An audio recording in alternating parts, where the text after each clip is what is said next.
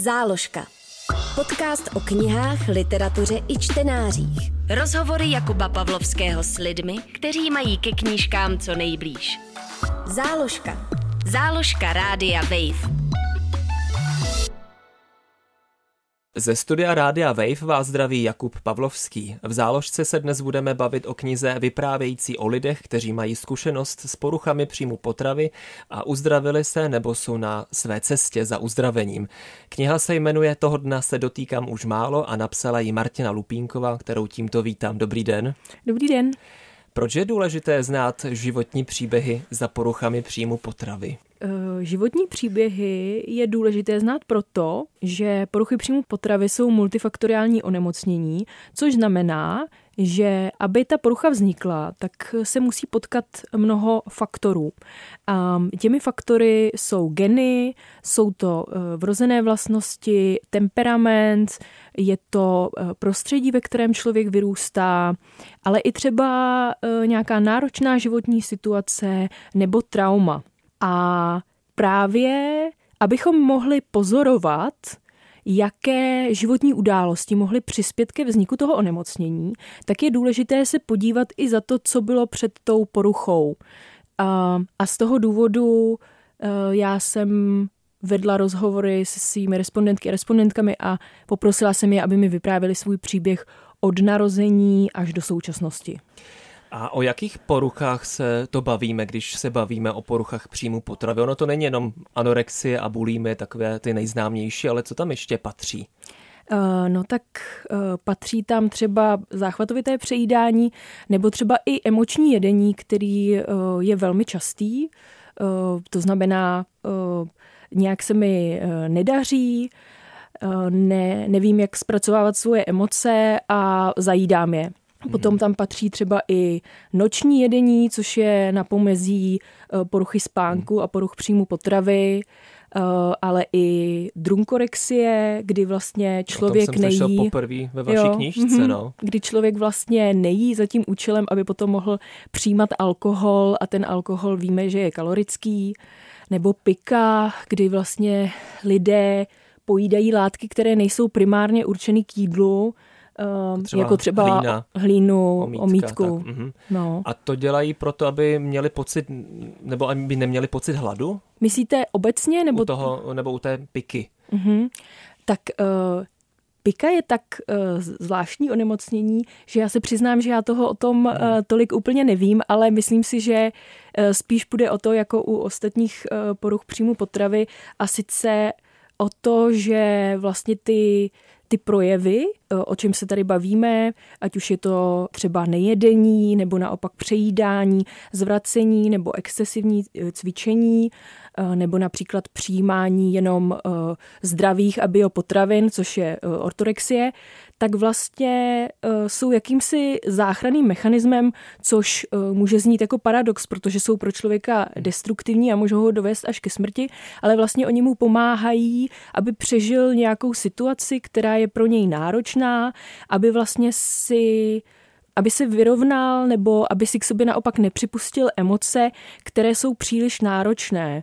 Můžou být zahlcující, například když se jedná o traumatickou událost, anebo například když uh, nějaká těžká událost podá dítě, tak to dítě ještě nemá uh, vyvinuté nástroje, mm-hmm. aby se s těmi emocemi vyrovnalo a pak nastoupí ta porucha, která vlastně skrývá jakýsi bezpečný, zdánlivě bezpečný prostor, který právě naplněním těmi obsesivními myšlenkami a akty toho jedení, nejedení, manipulací s jídlem vlastně uh, odvádějí pozornost od té skutečnosti mm-hmm. a člověk přestane mít přístup ke svým emocím. Když se bavíme o vaší knížce, tak bychom se měli vrátit o něco eh, zpátky, o pár let, protože takovou předlohou knihy eh, toho dna se dotýkám už málo je váš projekt PP Portréty, který jste založila z potřeby vyrovnat se s vlastní zkušeností s poruchami příjmu potravy. Eh, o jaký projekt jde? To je projekt, s jehož výstupem je tady ta kniha. Ten projekt právě měl za cíl šířit osvětu o, o poruchách příjmu potravy, um, upozornit na to, jak je ta porucha rozšířená, ale i vyvracet různé uh, mýty a stereotypy, které jsou s poruchami příjmu potravy spojeny a zkrátka ukázat poruchy příjmu potravy takové, jaké skutečně jsou. Hmm. A když jsem eh, mluvila o těch stereotypech, tak eh, ty, když se říká, že člověk nemá říkat stereotypy, to protože tím přispívá k jejich, k jejich šíření, ale zkrátka uh, poskytnout reálnou, prostě pohled na reálnou podobu těch poruch a um, vlastně my jsme založili web, který teda bohužel není aktivně spravovaný. Eh, no je tam i vaše fotka, na který jsem vás skoro ani nepoznal. Ano, jsem měla dready asi. Bez jo. brýlí, ano. No, no, no. Takže to je něco, co, co ještě mě čeká a čemu bych si chtěla eh, věnovat ten web eh, aktualizovat. Ale vlastně naším plánem bylo publikovat jednotlivé příběhy i tam, ale nakonec vlastně tím hlavním výstupem je, je, je ta kniha, o které se tady hmm. bavíme. Toho dna se dotýkám už málo. No a máte hotovo, nebo vzniknou další rozhovory a příběhy? Rozhovory a e, příběhy to už si nemyslím, ale e, já jsem vlastně nazbírala e, hodně materiálu, když jsem vedla rozhovory s respondentkami a s respondenty a ne všechny ty materiály, informace se dostaly do té knihy. A to je obzvlášť ta část, když to tak řeknu, výzkumu, kdy já jsem kladla všem spovídaným eh, eh, stejné otázky. Já jsem jim říkala pracovně univerzální otázky. Ty otázky jsou uvedeny i v té knize a ty se týkají přímo poruch přímo potravy. Jsou tam otázky jako, co bylo pro vás na té zkušenosti nejtěžší, jak byste potřeboval nebo potřebovala, mm, ano. aby se k vám ostatní chovali, jak s vámi mluvili, když jste byl nebo byla nemocní a tak dál. A já jsem vlastně pouze část těch otázek vpracovala do, do těla životních příběhů, které jsou v té knize. A, a část se tam jaksi nehodila nebo nevešla. A já si myslím, že ty o, odpovědi jsou velmi cené, a že může být i zajímavé porovnávat ty vlastně odpovědi na stejné otázky od různých lidí. A hledat v tom, v čem se ty odpovědi liší a v čem naopak uh, jsou, jsou podobné. Takže to já bych chtěla ještě zeditovat a uh, publikovat to zřejmě na ten web. Mm-hmm. Ale teď je otázka, kdy se k tomu dostanu. Ale máte to v plánu, to je důležité. Mám to v plánu. Záložka. Podcast o knihách, literatuře i čtenářích. Na rádiu Wave. Jak náročný bylo eh, dát dohromady takovouhle knihu? Je tam osm příběhů, eh, bylo těžké sehnat respondenty, případně byl problém právě mezi respondenty a respondentkami? Mm-hmm. Um, no tak já bych to vzala ještě, ještě trošku jinak. Náročný to bylo pro mě osobně, protože se mě to téma osobně týká. Já jsem si to tou knihou vlastně potřebovala tu svoji zkušenost nějak uh, douzavřít, ale ty příběhy se mě osobně dotýkaly, což bylo dobře, ale zároveň to znamenalo i, že se mi vracely třeba nějaké vlastní vzpomínky, vzpomínky a takže to byla taková náročná práce, ale zároveň taková jako i hrozně, teď nevím, jak to říct, já jsem chtěla použít slovo, slovo magická, ale magii bych mhm. nechala stranou. Eh, zkrátka terapeutická. terapeutická, ale vlastně tím, že jsem si dala jako cílovou skupinu respondentů a respondentek lidi, lidi kteří uh, vlastně jsou, jsou zotavení nebo se nachází na své cestě uh, za uzdravením, tak uh, ty lidi mi vlastně nevyprávěli jenom uh, smutný příběh o tom, že se jim stalo v, v, v, prostě v životě něco špatného a na to nasedly poruchy příjmu potravy, ale hlavně a taky o tom, jak se z toho dostali zpět do hmm. života, kde jsou funkční a, a do nějaký míry spokojení hmm. jako, jako prostě ostatní. Hmm. Takže tím to bylo i inspirující a nabíjející. A která ta část pro vás je nejdůležitější? Která ta pasáž v čase, myslím, jestli to, proč vznikly ty problémy, nebo průběh, anebo to, jak se z toho nakonec dostali nebo dostávají? Pro mě osobně bylo nejdůležitější to, jak se z toho jednotliví lidé dostávají, protože v době, kdy já jsem začínala tu knihu uh, dělat, tak uh, nebyla jsem nebyla jsem zotavená, sama jsem si kladla otázku, je vůbec možný se skutečně hmm. uzdravit? Nebo to se mnou bude navždycky. Hmm. Já jsem si říkala, že když já neznám odpovědi na nějaké otázky, takže se ne, že je budu klást eh, ostatním lidem a třeba se od nich něco dozvím nebo hmm. naučím a zároveň si říkám, když to zajímá mě, tak eh, by to mohlo zajímat i další hmm. lidi s tou zkušeností. A dozvěděla jo. jste se, co jste potřebovala? No, já myslím, že jsem si to dozvěděla jak plynuly roky, protože já jsem na tom pracovala pět let, tak, tak, což no. je dlouhá doba, takže tam hrálo roli i to, že, že, jsem, eh, že jsem na té knize eh, pracovala tak dlouho a sama jsem si procházela eh, psychoterapií, takže se mi spousta věcí, jak, jak si jsem začala chápat různé souvislosti, i jak ta porucha funguje i vlastně z té terapie a z toho, že na sobě eh, pracuju a vzdělávám se a tak, mm-hmm. ale to šlo ruku v ruce vlastně s tím projektem, kdy jsem se dozvídala něco i od těch respondentů, respondentek. Teď jsem zapomněla, jaká byla ta původní no, otázka. byl problém i s, se sehnáním ano, těch ano, respondentů. Ano, no tak co se týká ženských respondentek, tak tam problém nebyl, tam naopak jich bylo tolik, že jsem nemohla jejich příběhy hmm. všechny zpracovat. Bohužel, Um, tam vlastně já jsem uh, hledala respondenty, respondentky nejdřív uh, v okruhu nějakých svých uh, známých, řekněme, um, kteří měli tuto zkušenost, tím je třeba doporučili někoho dalšího, koho osobně znali.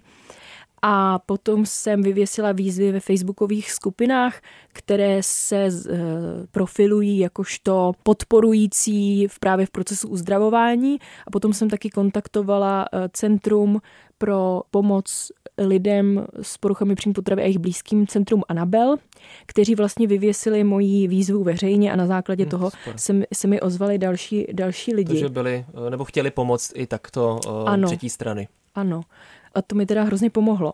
No a co se týká těch mužů, tak tam právě bylo mm, zajímavý, nebo prostě bylo to tak, že mezi desítkami odpovědí, která, který jsem na tyhle různé výzvy dostala, právě nebyl ani jeden muž. Hmm. Já vlastně nakonec jsem byla v kontaktu s několika muži, asi se čtyřmi jenom a, a do, do té knihy se dostali dva a všichni vlastně byli na, když tak řeknu, na doporučení mých známých, že nás jako přímo propojili. Ale jinak na ty, na ty veřejné výzvy se, se nedostal, eh, se neozval nikdo, což může být i tím, že třeba v těch skupinách na Facebooku hmm kde se podporujeme v uzdravování, muži nejsou, nebo že nesledují no vlastně Centrum otázka, Anabel. No, jak je to no. možné, že se nikde neobjevují a přitom není pravda, že by uh, netrpěli, že jo, poruchami ano, příjmu ano. potravy. Je to tak, že poruchami příjmu potravy trpí uh, lidé bez ohledu na své pohlaví gender a já si dneska myslím, že jsem mohla uh, muže uh, hledat uh, skrze jiné kanály třeba, ale taky se říká, že těch mužů je míň než žen, které tím trpí. Um, Ale ve vaší knížce se dozvíme, že to je jenom fáma, že jo? protože podle nějakých statistik eh, nebo eh, ano. dotazníků nebo v podstatě šetření se zjistilo, že mužů je vlastně, jak to tam bylo, že jeden nebo tři mezi Jo, deseti, já, já si přesně ty čísla nepamatuju, ale každopádně ale víc je než to jeden víc, ve stovce Přesně třeba, tak, no. je to každopádně víc, než se dřív tvrdilo, že jeden z deseti uh, mm-hmm. lidí je prostě muž a zbytek jsou ženy, tak to se ukazuje, že, že těch uh, mužů je víc a víc. No a těmi možnými důvody, proč o mužích s poruchami příjmu potravy nevíme, je, že se můžeme domnívat, nebo s, že, že, se muži tolik, že, že se muži tolik nesvěřují nebo nezdílejí své, eh, své pocity, eh, nechtějí projevit svoji, svoji slabost a ví se, že méně vyhledávají odbornou pomoc, i co se týká jiných eh, duševních onemocnění. A navíc jde o to, že poruchy příjmu potravy dlouhodobě mají nálepku onemocnění, které se týká pubertálních nebo mm, děvčat, které chtějí vypadat jako modelky. Přitom ta škála těch důvodů, proč ty lidi tu poruchu můžou mít, je mnohem pestřejší. Takže eh, jako tím že z toho můžou být i zmatení, že jako, co se mi to děje, to, to nebudou poruchy příjmu potravy, protože já o tom čtu a vidím to Nikdo v televizi, nevidí, že? Že, že, tam jsou hmm. jenom, že tam jsou jenom ženy. A ono se může stát třeba i, eh, když muž přijde jako praktickému lékaři, tak ten sám nemusí být tolik vzdělaný o poruchách potravy a nemusí to u něj jako identifikovat. Záložka. Rozhovory Jakuba Pavlovského s lidmi, kteří mají ke knížkám co nejblíž. Na rádiu Wave. Mě u toho napadá taková asi neúplně vhodná asociace, ale když jsme tedy v, v podcastu o knihách, tak když takhle o těch mužích eh, s poruchami, eh, kteří jí mají nebo je mají, ale eh, nejsou vidět, tak to je podobně jako když se o mužích nebo o klucích říká, že nečtou. A aha. přitom já vidím ve svém okolí, že opravdu čtou, jenom stejně jako tady uh, se o tom nechtějí bavit. Aha, aha. Takže nevím, jestli tam se dá najít něco hlubšího v tomto, ale teď, jak to vyprávíte, tak mě to napadlo, že mm-hmm. taky se říká, že čtou jenom holky a že to yeah. je záležitost dívčí. Mám zase jo, tady u toho pocit, že to možná bude další nějaký společenský ano. stereotyp, že prostě uh, ta četba je pro ty dívky, tak stejně si poruchy jsou jsou pro dívky, nevím, je to teda uh, trošku, že jo, teď ne... ulítlý z mé strany, ale něco mi takhle u toho napadlo. No asi, asi jde u těch mužů hodně o, o genderový role právě, hmm. kterým eh, společnost připisuje, jak už jsme se tady bavili, že že, že muži nemají, nemají být slabí a já nevím co. Tak když vlastně a mají být takový a takový. No ale čtení knih je považováno za slabost? To je... Ne, to ne, to já, já tu nepracuji s vaší paralelou a vracím se, vracím se zpátky, vracím se zpátky, zpátky k té mhm, poruše. Mm-hmm. Vám podobná kniha chyběla, když jste byla mladší? Ano, mě, mě chyběla kniha, s kterou bych se mohla identifikovat. Uh, a to se, teď, uh, to se teď mění, já jsem za to ráda. Těch knih o poruchách vším potravy uh, vychází víc a víc. A jak jsme se bavili ještě před začátkem nahrávání, tak vychází i v českém prostoru knihy, které se zabývají tímto tématem a mají nějakou, řekněme, uměleckou úroveň, nebo jsou, jsou zpracovaný ano, ano. ve formě povídky nebo třeba i poezie, nebo tak ale určitě v té době, kdy já jsem to poruchou trpěla, nebo i později, tak co já jsem nacházela, tak to byly hlavně deníky právě anorektiček nebo bulimiček, který určitě jsou taky důležitý ale ty jsou zaměřený právě na to období, já tomu říkám jako symptomů, kde člověk popisuje, jak je mu špatně, jak třeba klesá jeho váha u anorexie, jak mu vypadávají vlasy, hmm. jak nemůže hmm. spát, jak se, jak se trápí, jak počítá kalorie.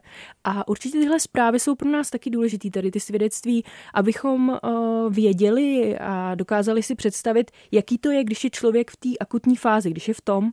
Ale uh, mě tam právě chybělo naznačení té cesty ven, a nebo právě naznačení toho, jak se tam dostali. ty lidi dostali. Mm-hmm. A mm-hmm. potom určitě existují odborné knihy, ale ty jsou někdy tak odborné, že, že člověk, že, no, anebo že člověk je uh, nějaký číslo, když to tak řeknu, nebo není to tak prostě jo, lidský. Mm-hmm. Jako medicínský moc. No, no. A každopádně, já když jsem se uzdravovala, tak já jsem vlastně podle lékařů už jako neměla poruchy příjmu potravy. Že já už jsem měla zdravé BMI, to znamená poměr uh, váhy a výšky, uh, jedla jsem, že to ne, nebylo tak, že bych měla problémy s jídlem na nějaký viditelný úrovni. Hmm. Eh, studovala jsem vysokou školu, byla jsem tak nějak normálně úspěšná, mhm. eh, v něčem úspěšná, v něčem neúspěšná, cestovala jsem, měla jsem přátele, měla jsem samozřejmě nějaký jako problémy, ale vlastně z toho hlediska já jsem pro ně byla jako, jako uzdravená, ale já jsem pořád cítila vnitřní nesvobodu. To je asi uh, to nejvíc, co, jak se to dá nejlíp mm-hmm. popsat. Vnitřní nesvobodu, a, která se právě projevovala skrze v, jako obsesivní myšlenky na jídlo a potom taky stres, velký stres, stres mm-hmm. kolem jídla a velký, velkou potřebu kontroly. S tím jsou poruchy příjmu potravy taky často spojený, když člověk právě nad nějakou oblastí nemá kontrolu, nemůže ji mít, tak potřebuje mít nějakou kotvu v životě, tak si ji najde v tom, že kontroluje svůj příjem a svůj výdej. Mm-hmm. No a já jsem si pořád jako, jsem si říkala, OK, tak já už jako jim, ale zároveň prostě se mi pořád v hlavě dějou, dějou divný, divný věci a snažila jsem se najít v literatuře nějakou jako odpověď, protože já uh, ráda čtu a vě, hledám prostě v literatuře uh, moudrost a, a příběhy, z kterých bych se mohla něco dozvědět o sobě i o světě. A já jsem nenacházela příběhy z téhleté fáze. Já, protože jsem nevěděla, co to je, tak jsem si to pojmenovala jako uh, nějaká jako postanorexie, že jsem byla jako postanorektička, že jsem měla nějaký dojezd prostě a o tom jsem mm-hmm. nikde, nikde nečetla. A mý porozumění tomu, proč to tak bylo, je dneska už jiný, že jako rozumím tomu, že jsem neměla právě doléčený ty, ty příčiny, nebo jsem ne, se nezabývala tím, co mě vlastně do těch průpřímů potravy u, uvrhlo a zaměřovala se jenom na jídlo a tím pádem jsem nemohla být úplně zdravá. A potom vlastně až skrze nějaký blog jsem, eh, jsem našla příběhy, s kterými jsem se dokázala nějak stotožnit. Eh, potom jsem se s ženami, které psali ten blog, i setkala a sdíleli jsme vlastně mezi sebou a oni na tom byli tak nějak podobně v tom smyslu, že byli funkční v životě a nebylo na nich vůbec vidět, že by měli nějaký problém. To totiž u poruch příjmu potravy často vidět není. Ono je to vidět jenom u anorexie nebo ortorexie v té nejextrémnější formě. No a potom, když tedy jsem se, jsem se uzdravovala, tak eh, jsem měla pocit, že, že bych si ráda byla bývala něco takového přečetla, a, a taky hmm, mi přišlo a důležitý, co. a nebylo co, a taky mi přišlo důležitý, aby prostě existovaly, existovaly nějaký, nějaký příběhy, do kterých se dostanou ty reální emoce, eh, se kterými se člověk na každodenní úrovni potýká, když tou eh, poruchou trpí, abychom měli prostě přístup k té realitě a věděli, že takhle se i člověk může cítit tak, a že takhle to funguje. Záložka. Rozhovory Jakuba Pavlovského s lidmi, kteří mají ke knížkám co nejblíž. Na rádiu Wave. Tam je asi důležité nějaké to sdílení, že jo? Určitě. Jako mít se o co opřít, na koho se obrátit. Eh, věřím, že lidé právě s poruchami nevždycky se chtějí eh, o tom s někým bavit, tak právě hledají spíš eh, někde že jo, nějakou oporu, ať už ve facebookových stránkách nebo, nebo v knihách. No tak sdílení je důležitý a já si myslím, že je, je přirozeností člověka sdílet a u náročných témat si myslím, že to platí obzvlášť. Ale zároveň eh, jako celkově duševní zdraví je do nějaký míry ještě tabu, eh, o kterém se pořádně, pořádně nemluví a uh, může dojít k tomu, že člověk sám sebe stigmatizuje vlastně na základě společnosti, že přejme uh, nějaké uh, myšlenky o tom, jaký je člověk s duševním onemocněním a vlastně stydí se o tom mluvit. A stejný je to u poruch příjmu potravy, který vlastně já jsem nazvala v jednom rozhovoru, uh, že, to je, že to je nemoc samoty. Právě z tohohle důvodu, že je, že je teda náročný sdílet protože si člověk třeba myslí, že jako je nějak divný nebo že se to neděje někomu jinému než jemu. Ale i z toho důvodu, a to je právě u poruch příjmu potravy specifický, že vlastně člověk třeba uh, o tom nechce mluvit, protože se bojí, že když o tom bude mluvit, tak ho ostatní budou nutit, aby se těch svých vzorců chování vzdal. A on třeba může být pak už i ve fázi, kdy se jich chce vzdát, ale ale vlastně nechce, protože je to ta jediná jeho kontrola nebo kotva, kterou v tom životě má.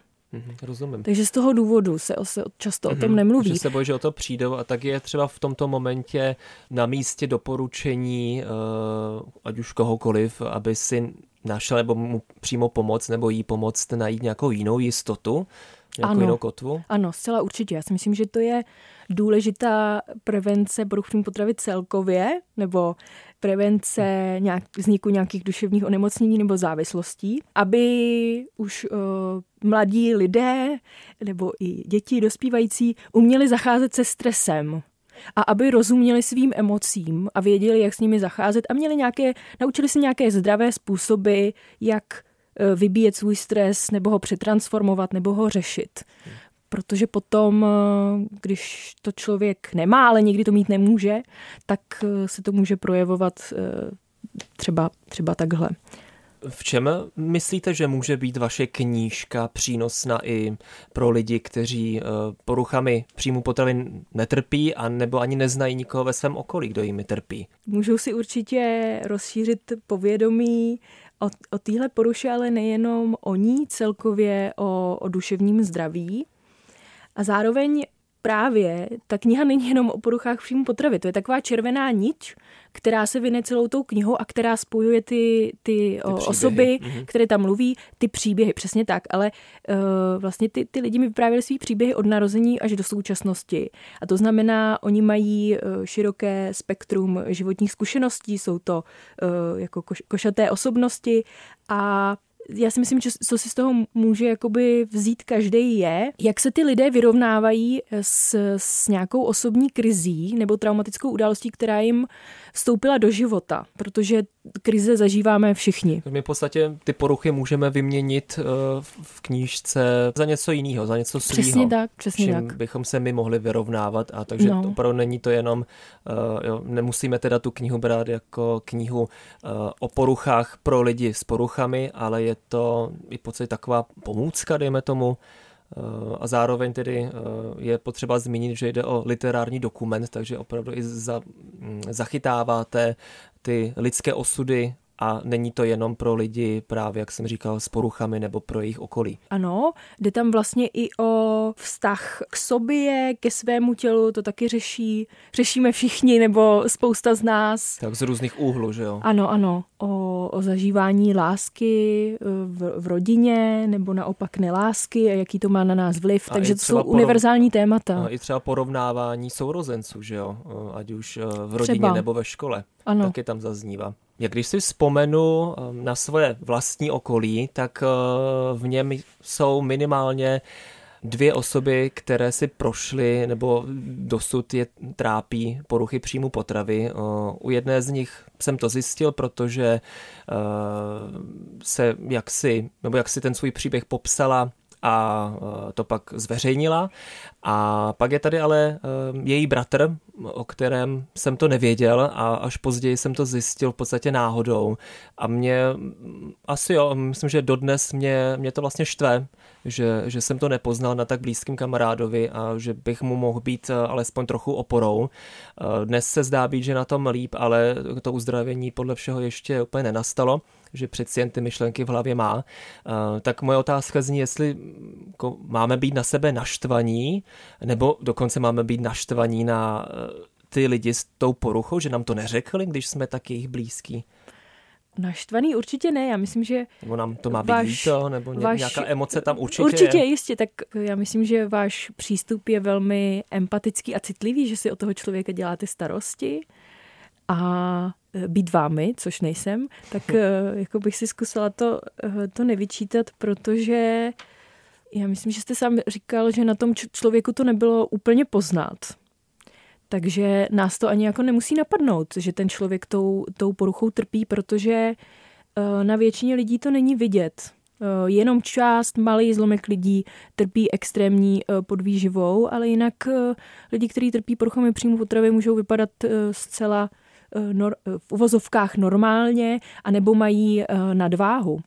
Mhm. Takže nás to na první pohled nemusí, nám nemusí vůbec napadnout a potom lidé, kteří tuto poruchu mají, tak jsou, se vlastně stávají až geniálními v tom, jak to tak to zamaskovávají. A oni mhm. prostě zvrací po tajmu uh, vyhazují jídlo po tajmu, aby mm, se o tom nikdo, bylo, no. aby se mhm. prostě nikdo o tom nedozvěděl a nemohl jaksi jim tu nemoc vzít, jak už jsme se o tom bavili. Hmm. A já myslím, že eh, člověk se svěří, když je na to připravený a když um, si sám v sobě uvědomí, což je esenciální pro to nastoupit cestu uzdravování, si myslím, že skutečně chce si nechat pomoc. Jo. hmm ale vlastně i do té doby, než se člověk proto sám rozhodne, tak je hrozně těžký ho k tomu přesvědčit. Takže je možný, že kdybyste si toho u svého kamaráda všiml a prostě mluvil, mluvil do něj od rána do večera, tak to by to k ničemu nebylo. Mhm, nebo kontraproduktivní dokonce. Záložka. Podcast o knihách, literatuře i čtenářích. Na rádiu Wave. Když jsem to zjistil, tak jsem pak začal i uh, u sebe um, pátrat v podstatě o, uh, o těch příčinách, proč k tomu zrovna u něj nebo u nich, uh, jsou to tedy sourozenci, došlo. Tak jsou ty příčiny důležitý? Je potřeba po nich pátrat? To je skvělá otázka. Ono je to tak, že se člověk někdy ty příčiny ani nedopátrá, protože není tak očividná. Někdy očividná je, když je to třeba, řekněme, já nevím, týrání v rodině, mm-hmm. uh, nějaká prostě jasná traumatická událost, umře někomu sourozenec a pak to nastoupí, tak tam se to dá tak jako i vystopovat. Ale někdy je to spousta subtilních věcí, které se sejdou a které na sebe postupně nasedají, až vyústí v tu poruchu. A rozhodně, když je člověk v kritické fázi té nemoci, kdy je prostě ohrožený, eh, může být ohrožený na životě, zcela rozhodně je ohroženo jeho zdraví, tak je nejdůležitější, aby se Eh, z toho dostal v tom smyslu, aby přestal dělat aktivity, věci, které, které mu to zdraví poškozují. To znamená, aby eh, narovnal, aby se vzdal těch destruktivních vzorců nejedení, eh, zvracení, excesivního cvičení, aby se naučil, naučil znovu jíst. A to je vlastně v ten moment zásadní, aby, aby se ten člověk zachránil. A Eh, dalším, eh, dalším krokem eh, může být, a často je velmi nápomocná terapie, kde potom vlastně člověk si může zpracovat jak tu zkušenost samotnou, protože ona je hrozně náročná, vlastně aby člověk si i třeba jako odpustil, že dělal takové věci, jaký mhm. dělal, že lhal svým blízkým a prostě choval se, choval se podivně ale aby si třeba právě zanalizoval ty příčiny.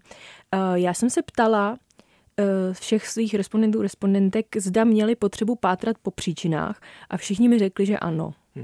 Že měli, pot, a já jsem to tak měla taky, že měli, já si myslím, že to je přirozený, že potřebujeme dát svýmu životu hmm. nějaký narrativ, hmm. Hmm. abychom mu porozuměli a i když třeba my si ten narrativ jaksi vymyslíme, nebo náš mozek ho dá dohromady a ve skutečnosti to třeba mohlo být jinak, takže to potřebujeme i z toho důvodu, abychom si nemysleli, že jen tak můžeme spadnout do závislosti s alkoholem nebo mít poruchy příjmu potravy. Že zkrátka k tomu vedou nějaké kroky a když já si ty kroky zvědomím, tak pak se jich můžu příště vyvarovat.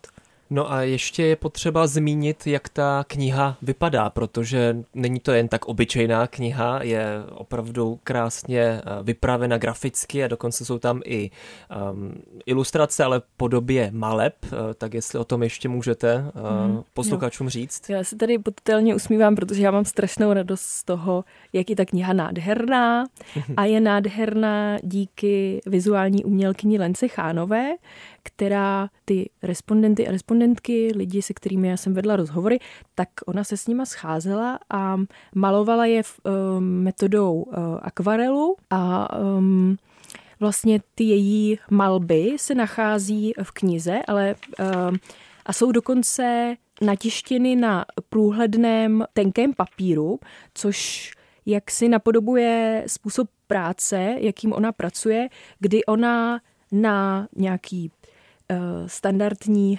papír eh, položí ještě vrstvu tenkého japonského průsvitného papíru a na něj nanáší tu barvu, což znamená, že část barvy se propije eh, na ten spodní papír, část zůstane na tom svrchním papíru a když ten svrchní papír sundá, tak vlastně to tělo, které ona, ona kreslila, tak, které malovala, pardon, tak není konkrétní, ale jsou to takové abstraktní struktury, hodně křehké.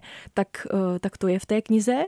A potom to celkové grafické zpracování knihy, tak eh, toho je autorem Milan Nedvěd, který to který Takže to kniha může myslel. sloužit eh, i těm, kteří třeba, nebo které nenápadne si na první dobrou eh, pořídit knihu o poruchách příjmu potravy, ale může zaujmout tím vizuálem a tím pádem se dostanou k tomu obsahu. Je to tak, já často dostávám zpětnou vazbu, někdy jsem z toho i trošku naštvaná, že mi lidi píšou, ta kniha je tak krásná.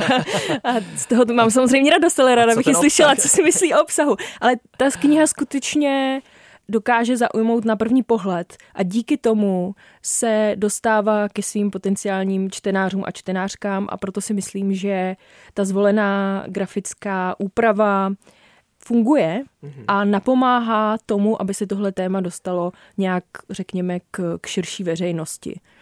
A i ten název toho dna se dotýkám už málo, je takový poetický, Takže lidi dokáže zaujmout. Já jsem spokojená. Mojí hostkou v záložce byla Martina Lupínková, se kterou jsme se bavili o knize Toho dna se dotýkám už málo, která vyšla v nakladatelství Vomen. Martino, děkuju. Já taky moc krát děkuju. Záložka. Podcast o knihách, literatuře i čtenářích. Poslouchej na wave.cz lomeno záložka, v aplikaci Můj rozhlas a v dalších podcastových aplikacích.